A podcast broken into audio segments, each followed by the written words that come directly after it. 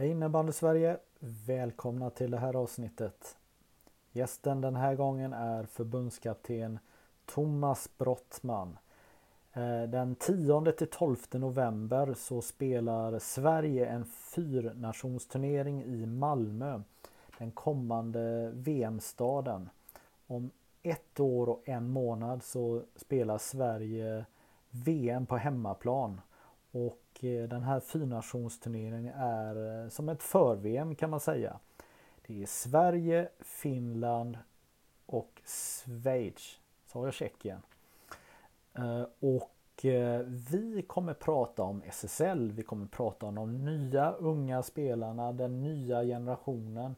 Vi kommer självklart prata om de som har blivit petade i den senaste landslagstruppen och SSL och en hel del annat. Nu tänker jag att vi kickar igång det här avsnittet. Nu kör vi!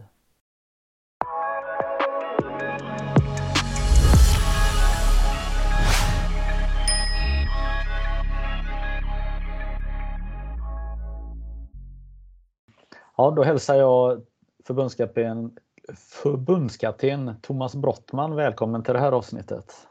Tack så mycket. Eh, om ett år, ja tack eh, att du ville vara med. Om ett år, då eh, är det VM i Sverige.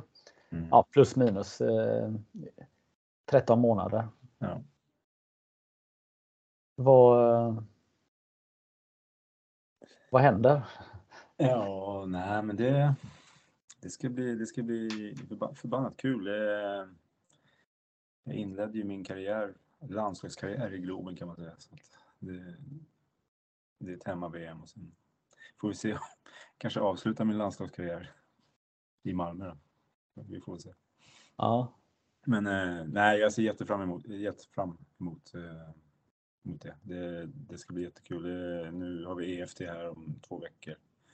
Och det blir ju vår första hemmalandskamper överhuvudtaget så det, det ska bli kul också.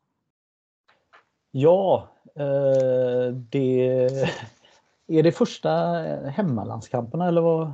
Ja, nej, vi har inte spelat på hemmaplan ännu så det, det, blir våra, våra jungfruresa på, på, på svensk mark. Ja, det, det är helt osannolikt egentligen. Eh, eh när jag varit i USA och spelat, mm. när jag har varit och spelat två VM och inte spelat på hemmaplan. Nej, ingen landskamp på hemma. Nej, det, det ska bli jättekul. Att supertaggad för det. Ja, Malmö. Mm. Känns det viktigt att spela in sig där då, eller hur, hur tänker du? Ja, alltså, för mig är det bara att få göra, en, alltså, få göra landskamp på hemmaplan är, är det viktiga. Sen, sen är det väl bra att få känna på, på Malmö och så. Sen kommer det ju kommer det inte vara samma Malmö i VM som det är här, men det är ändå ja, vi kan kolla lite, känna lite stan och sådär. Så det, nej, men det är bra. Det, sen får väl organisationen runt omkring VM kanske känna på lite grann hur de ska jobba. Så det är väl bra. Ja, kommer ni bo på liknande hotell och så som ni kommer göra i VM eller? Nej, det tror jag inte. Nu ska vi bo inne, inne mitt i. Det är väl inte något som vi... Vi håller fortfarande på och planerar VM-boende och sånt där. Men det är väl ingenting vi förordar att bo mitt i smeten under VM. Ja men det är bra, ni bor nära stan, pizzerior och sånt då eller? Nej precis, vi, vi försöker hålla oss därifrån. Det är så, ja. Vad, vad, gäller när man är på iväg med landslaget? Alltså, får man äta någonting eget? Ja, alltså på min tid när jag var spelare då, då hade vi ju frukost, lunch och middag. Men nu har de ju tror de äter sex gånger om dagen eller någonting. Så jag tror inte de får i sig så mycket mer än det vi, än det vi trycker i dem så att säga. Så att, nej, och sen är spelarna så pass proffsiga nu för tiden så att de, de vet att eh, de behöver varje, varje näringskorn de kan få. Liksom. Det, det ser ju våra nutrister till att få, få, få iväg. Ja, vad, vad menar du? Var inte ni seriösa på er tid? Jo, då, vi åt vi åt det vi fick, men eh, vi fick, vi fick, vi fick inte lika mycket som de, de här spelarna får. Så. Mm. Sen, var väl inte tempot och den fysiska aktiviteten lika stor som de, som de utsätts för nu i matcherna. Ja, vi, eh, vi hyllade Micke Östlund som gick bort eh, för några dagar sedan med bland annat att, eh, att visa lite klipp från eh, Globen eh, VM 96. Jag tyckte det såg ganska eh, häftigt ut och, och, och läckert där. Men om vi pratar Micke Östlund, han är samma årsmodell som, som dig. Vad, vad tänker du kring hans bortgång?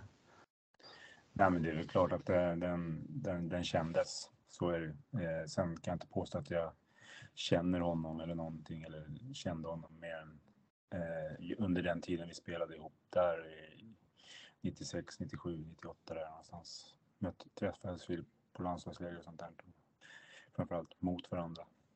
Eh, men eh, den, den, eh, den, var, den var jobbig att höra. Den, han var, han var på, på den tiden vi, vi träffades en jävligt glad och, och rolig kille som, som var jävligt jobbig att möta. Eh, men hade, hade, hade lätt för skratt och sådär. Så att, nej, den kändes. Mm. Om vi bara pratar han som spelar, vad var det han, vad var det han hade?